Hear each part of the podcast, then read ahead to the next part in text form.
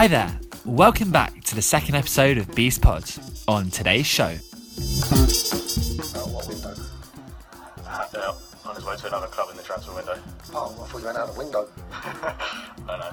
we discuss the latest rumours around Big John. Bat. Mooney in the centre. Might have the pace here. Short bat. And finishes beyond Bielkowski. We get front row seats to the Shaun Batt Show, You can't win anything with kids. and we ponder the futures of Barnet's youth team. For now, on with the show. So welcome to the, the second episode of Beast Pod. We've made it to our second week. We've also broken our rule of being a fortnightly podcast by doing two in a, two in two, two in a week actually, two in seven days. Um, and I'm delighted to be joined here by uh, one of our regulars, one of our stalwarts. Michael, how are you doing this weekend? I'm not too bad. I'm still recovering from this afternoon's events. I think.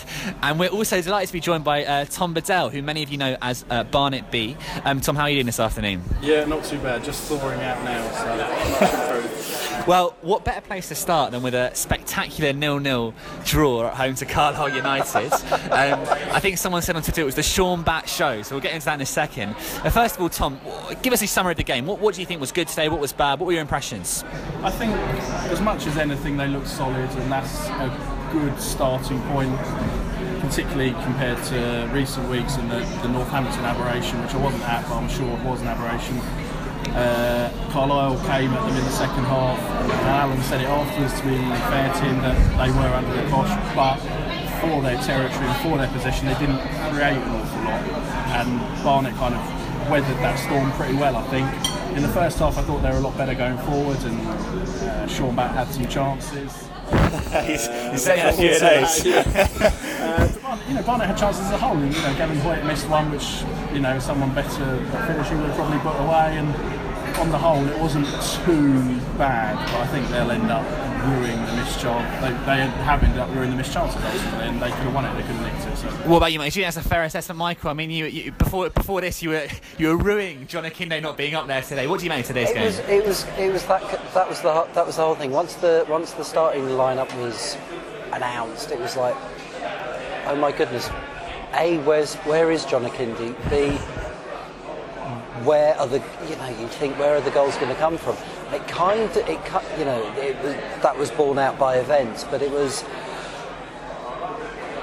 it was it was uh, there were so many there were there were a number of missed chances, and you do think you know on another day with John Akinde on the pitch, we'd have won that game. We were saying a week ago we expected give you know that we thought after last week you know we'd have ta- taken the positives from last week and moved on and probably got a result, got a win today. Um, but then we weren't expecting McLean to go, McKindy to be out, and it was, it, you know, we, we didn't know what was happening on the right hand side with the the Yiadom suspension. It's interesting. I mean, there's been three new signings that have come in today. So you had Hackett, is it Cisse or Cisse? So, yeah. Um, and uh, of course, Mark Randall. They all featured at various points today. Tom, is this your first game in a few weeks? Have you been? First game since I think the first week of December. So you've you've, you, you've you've missed out a good and a bad patch. I think you may have been there after the Newport County debacle in the FA Cup. but what what did you make of the side? You know, now mid-January as composed to sort of six weeks ago. Crikey, it looks a lot different, doesn't it? I think, uh, you know, the players we've already mentioned missing uh, Yiadom and Akinde, obviously big misses, and those are the two, I think, kind of untouchables with justification. I think a lot of people probably pick up on the fact that Curtis is untouchable and, you know, you can Yeah, see why he shouldn't be, and Bondz, for me, the same. But those two are big misses. It looks a completely different side now, and I think it's going to take a little while for it to gel and everybody to get sort of on the same page. But I think the new boys did okay on the whole. Uh, Randall, Randall, he looks a bit, uh, he looks a bit lightweight when he came on. Yeah. I mean, he was he was playing off the master, the mastermind that was Shaun Batt, making those incredible runs just ahead of him. But I think Randall is hard to judge at this stage. He's not played a lot of football. Yeah. I point that out afterwards, and that's fair.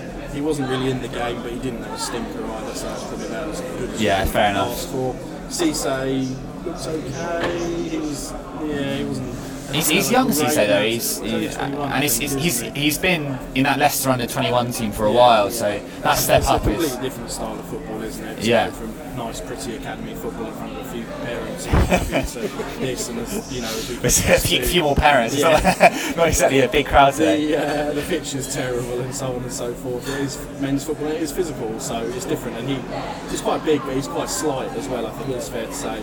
I thought Hackett did okay, so Yeah. he puts himself about that Nigel de Jong, Xabi Alonso style boot in the chest. That, you, you, you were on that else. side. I mean, did you? Because I, I thought I saw that. I saw Togwell's tackle in the first half, where I thought, oh, you know, that looks a bit like the Yiadom one last week. I saw that. Sun, I mean, that looked like a red card. Keith Curle didn't look very happy on the sideline. Keith Curle was not very happy on the side. He could have gone for that, and I don't think anyone would have really had any complaint. Curle Yeah. and his assistant, who I don't know, but was very shouty, he was absolutely raging about, absolutely fuming about that. They wanted a red. I think the referee gave himself time to think because he took forever to book him. And I think on another day with a more officious official, he would Yeah. have gone as well because it wasn't malicious, but it was pretty out of control. And Michael, we talked on the way over about Shaun Batt. We agreed on a hybrid of was it um, Fraser Toms. Liam Hatch. Um, I, I- he, he grew on me today. There was a guy behind me who was slagging him off the whole game, and I, I felt he grew. He, he put in a lot of, put in an effort, put in a good shift, you know. And he was unlucky. He got himself to good positions. Clearly, the, the, the composure and maybe a bit of the confidence is missing. What did you make of his performance today? And if he was to lead the line, or be be near leading that line for the rest of the season, how would you be feeling about that? Oh my goodness. Um, well, it, he had he had a pretty thankless task today, given that you know Akinde's out and he gets promoted to, to start, you know, up front. But he, he had to he definitely had a it was a torrid time. It was a bit like when he came on last week against Bristol Rovers. He, you know, he was get there was a lot of clattering that he was getting, and I know later on in the game he, he sort of summoned the guy sort of went through him and gave him a fair old whack on the back of the neck. Yeah. And he went down for a while, and then eventually when the physio came on, it was cramped. But um, I, you know, you- when you look at how he plays and you think. He, he does draw comparisons with Liam Hatch in in his style, his rangy runs, and you just don't know what to expect. And it's whether or not it's it, it's going to take off in the same way that Hatch's career did. Well, he, he- of course, the, the interesting it- comparison is that Liam Hatch was eventually sold to Peterborough for 150,000. Exactly, the impact sub of legends. um, whereas it was just very much chasing balls, and that was what I mean. The, Shaun, I nearly called him his brother's name, and nearly said Damian. Um, but Shaun, no, he, had, he chased a lot today. But there were those chances where you just think he's got to hit the target from here. Yeah. and it almost. I don't even know. Did it go out? Did it go out for a goal kick or a throw in? That one in the first half, when I thought he was going to. I think that was a goal kick. It was a goal. It did stay as a goal kick. It wasn't Geoff Thomas esque. Um, and then in the second half, when he got himself into, there was a prize position, and he slipped over. And I mean, I, was- I I really felt because at that point he that was a good run that he made down the side. he chased it, run. and a couple of times he launched himself into these blocks. Which, if Akinde had been doing that sort of thing, he would have got some standing ovation, or he would have Yeah. really, or something like Gambin. So I think he's got a bit of a raw deal. Yeah. I know Mem, who's not here this week, he's not a big fan of his. But Tom, the reason why he's in the side is because you know Big John's out.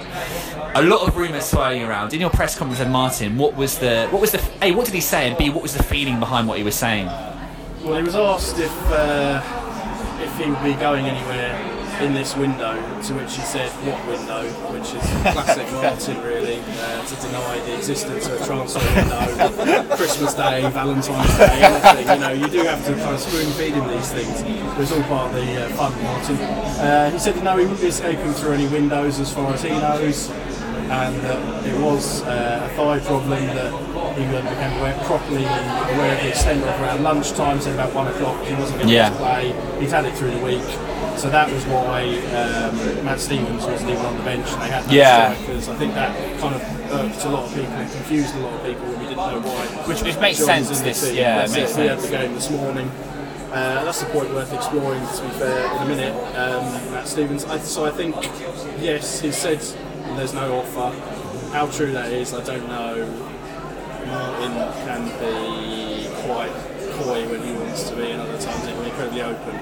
So, suffice to say, I'm going to do some more digging, and we'll see. Yeah. Although this might be out before by the time we have well, we'll, anyway. we'll try. We'll try. We'll try and see. Uh, what about um, Andy Yiadom as well. Is he is he one that's is he definitely gone? Is there because he was obviously I don't think he didn't, he didn't say he was injured at this point today, so I don't know if anything if that came up at all. No, um, Andy's fine. Uh, there's been no offers. Uh, the main thing with him is just how much money can they get for him. Yeah. Uh, I think Martin probably doesn't care as much about the money aspect as the chairman. Yeah. So if he could keep him to the end of the season, I'm sure he'd be chuffed. He said on numerous occasions, and I don't believe that it's just talking him up for the sale, that he is one of the best. He is the best player in the club, um, and he's invaluable, I think, in every aspect. In terms It's it's Andy Yiadom here. Yeah, yeah, In yeah. terms of his ability and in terms of his leadership, uh, he said, you know, if he's if he sticks around, then great. Uh, I know I won't have any problems with him. He's not going to sulk, and I think you know, you know, he's a consummate professional. You can believe that. But yes, in an ideal world, they would like some money for him. You know, club in League Two, you can't be turning down the kind of money that he would probably command. I mean, speaking of, of both of those fees, Michael, we had a chat on the way across. So, looking from Barnet sales, um, Liam Hatch, 150k was obviously good value. Someone like Andre Gray, who's, who went from Luton, so he, very similar to path to Big John, was a key player for Luton when they went up. Got sold on to Brentford for around a million, I think it was at the time. Um, Akinde, what sort of value are you looking for? What, what, what figure would, would make you happy-ish? Oh crikey, that is that is one. Um, I don't know. Are you, are you looking at in, how much did Andre Gray? So, so Andre Gray was a million, wasn't he? It's around a million. million. Wow. Um, I mean, I don't know whether somewhere in, in the region of half a million or upwards. Yeah. You know, Tom? seven seven hundred.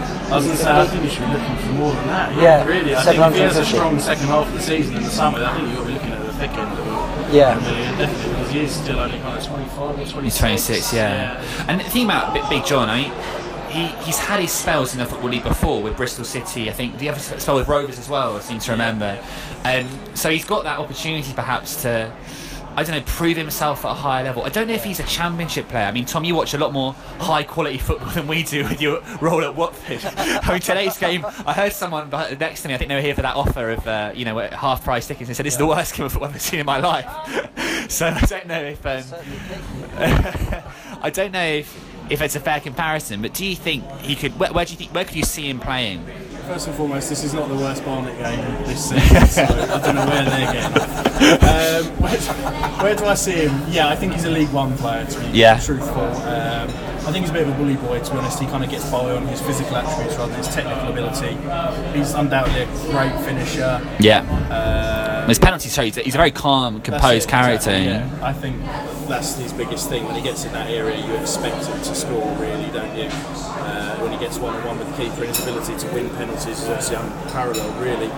Um, but no, I don't see him being championship quality. Maybe if he was a couple of years younger and had come off the last couple of seasons that he's Yeah. had and Alfreton, perhaps. But someone would take a gamble. But yeah, I don't see him. It's, it's interesting because I was I was just digging into this um, when I was looking at the facts for for how important Akinde is. In the last 13 Barnet games. One midfielder at the club has scored a goal who's still here, um, and that was Luke Gambin in the last minute at Notts County. Um, and if you look at it, we've had Dembele, we've had a few, and Gala got a few against Crawley, but the rest of it have been McLean, and they've been, I think Gash got the odd one, and then they've been obviously Akinde. Um, if we do lose Big John, where do we where do we go from there? Because there's clearly a big, big problem with our goal scoring. Michael, I mean, do you see anything in the current squad to suggest that someone like Gambin could take on a, a bigger role in perhaps or pushing Weston forward like at the end of last season, or do you think we've really got to invest that money if he does go into a new striker? Well, I think I think with the in terms of the numbers with the players, if John were to go, we're looking at Shaun Batt, Michael Gash, Matty Stevens. Yeah. I think a new striker has to be imperative. You wouldn't gamble on Stevens, would you? Um, I would be happy. To, I'd be happy. I'd, I mean, that was the thing. When you're looking at John Akinde isn't starting, I immediately look. You look and think, is he on the bench? And then you, he's not there. And then it's like, who's on the bench? Where's Matty Stevens? And that's the thing. And then it's like, oh, he was playing at lunchtime. So you're thinking, eh, if am I right? Thinking back, Tom said that John had had an issue with this during the week with the hamstring. So why wasn't, as a precaution, Matty Stevens withdrawn from the from the game this morning? It's a big question because Tom, uh, we've had this phenomenal youth team. We've, you know, on paper, you always see you pick up the mirror, or anything. There's always like, you know, someone's in for Stevens, uh, Shomotun, Harry Taylor, um, a couple of the others. What what is it about Marcel that he's not? Well, there's a big criticism that he's not giving these youth players a chance. Firstly, are these youth players as good as they say? You know, as everyone says they are. Um, if, if so, why aren't they getting a chance in this team? Very good question. I'll probably record my own podcast on this issue to. Um, regards Matthew Stevens, he played for the under 18s today and he hasn't done that a lot this season, so it was felt that he needed some football, uh, wherever that came. So, you know, for him it's probably good to get 90 minutes, but he's probably he's not going to be chuffed at the chance of missing out. The first team action when there aren't no strikers available, which is a funny position to be in, considering a week ago he got rid of Liz, or in the last week he got rid of Lisbie on the basis that we had too many strikers. So you know, it's one thing or the other at the moment. Um, are they as good as they make out? Yeah, I think some of them are. I think, but there's a caveat to all of them. You know, Matt Stevens in pre-season he came on at Eastleigh and it was very telling that he wasn't ready. And Yeah. that was against a, a good side, but a conference side ultimately. Because that was the game Lisbie actually got injured, and uh, he came on for a good hour, I think, and it was a case of telling him where to be throughout the entire match in terms of positional awareness. I've no doubts from the. I've seen Matt Stevens a lot, and I've no doubts that he's a great finisher and got the kind of the Instinct, is it? Yeah, yeah. the attacking aspects of it, but in terms of positional awareness and his defensive responsibilities and what have you, that needs to be worked on. But you know, people forget quite how young he is. He's And that 18 will come- 18 still, 18, yeah. That will come with maturity ultimately. He is in limbo, and this is what I was referring to earlier. Touched on it. He would like to be in the first team. I'm sure Martin Allen would like him to be near the first team. But sitting on the bench and not getting on or getting a few minutes here and there is no use. Do, do you think it's a danger he'll go? I mean, this because it, was it Rangers the other day that there was there was something about Rangers coming in for a 500k bid for him. I mean, do you think there's a danger that he's going to go, or I think I think he's quite sensible. He's got sensible people around him, from what I know, and I think that that would probably be incredibly attractive. But you know, the best will in the world is a public. Um, so I think he's better off. I really do think he's better off here at the wrong end of League Two with Barnet.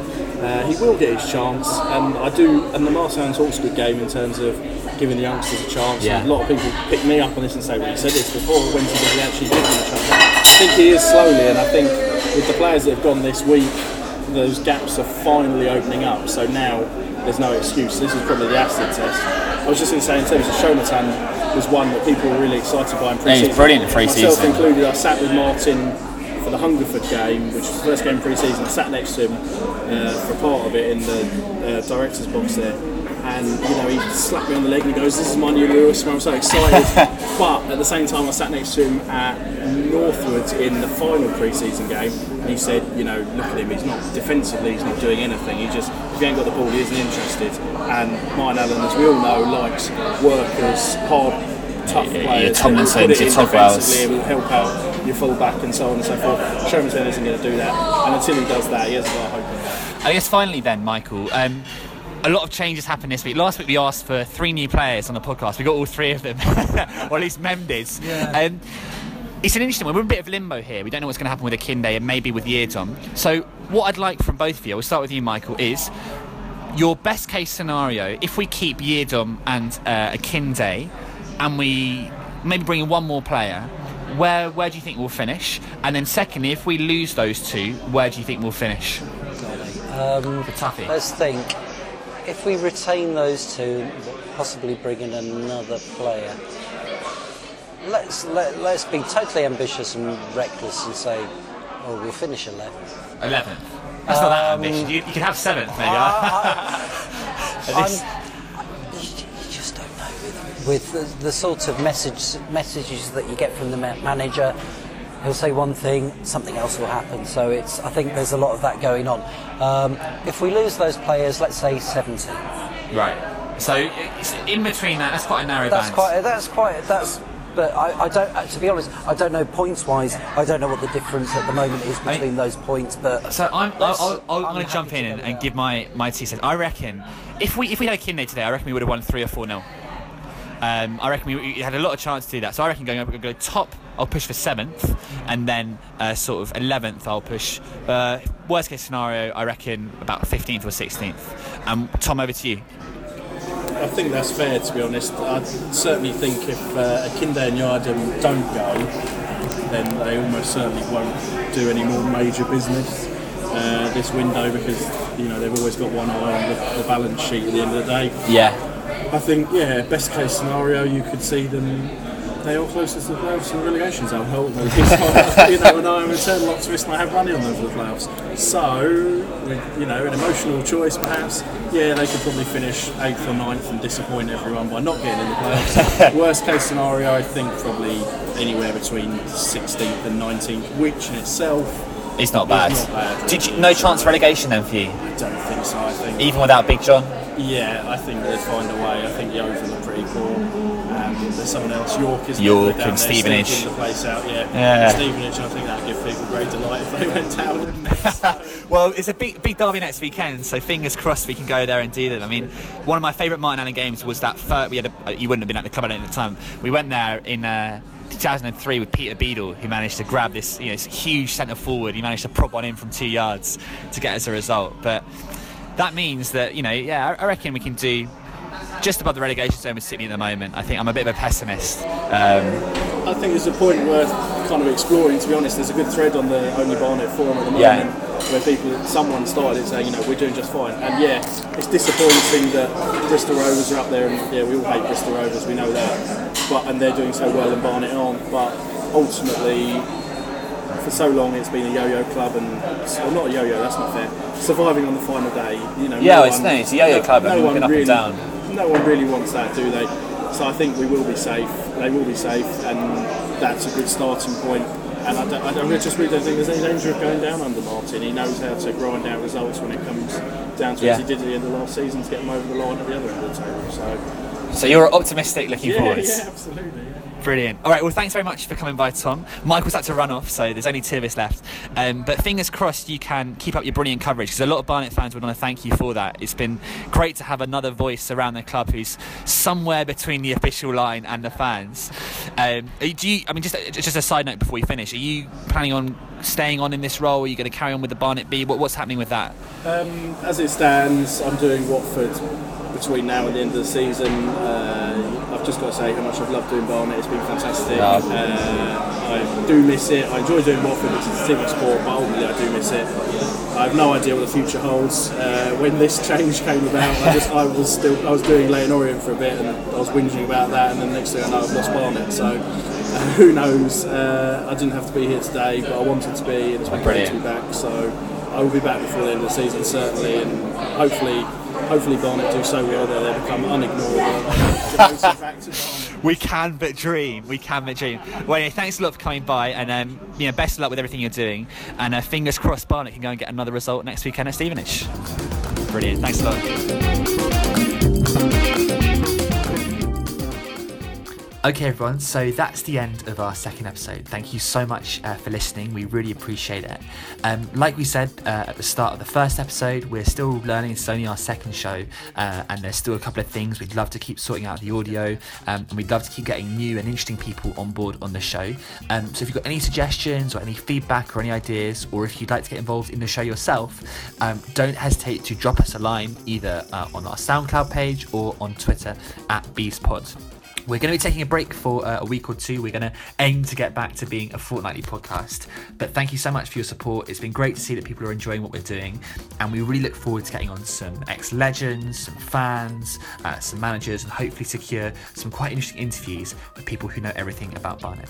For now, though, on to next week, on to Stevenage, and fingers crossed we get a result. Thanks for listening. Bye.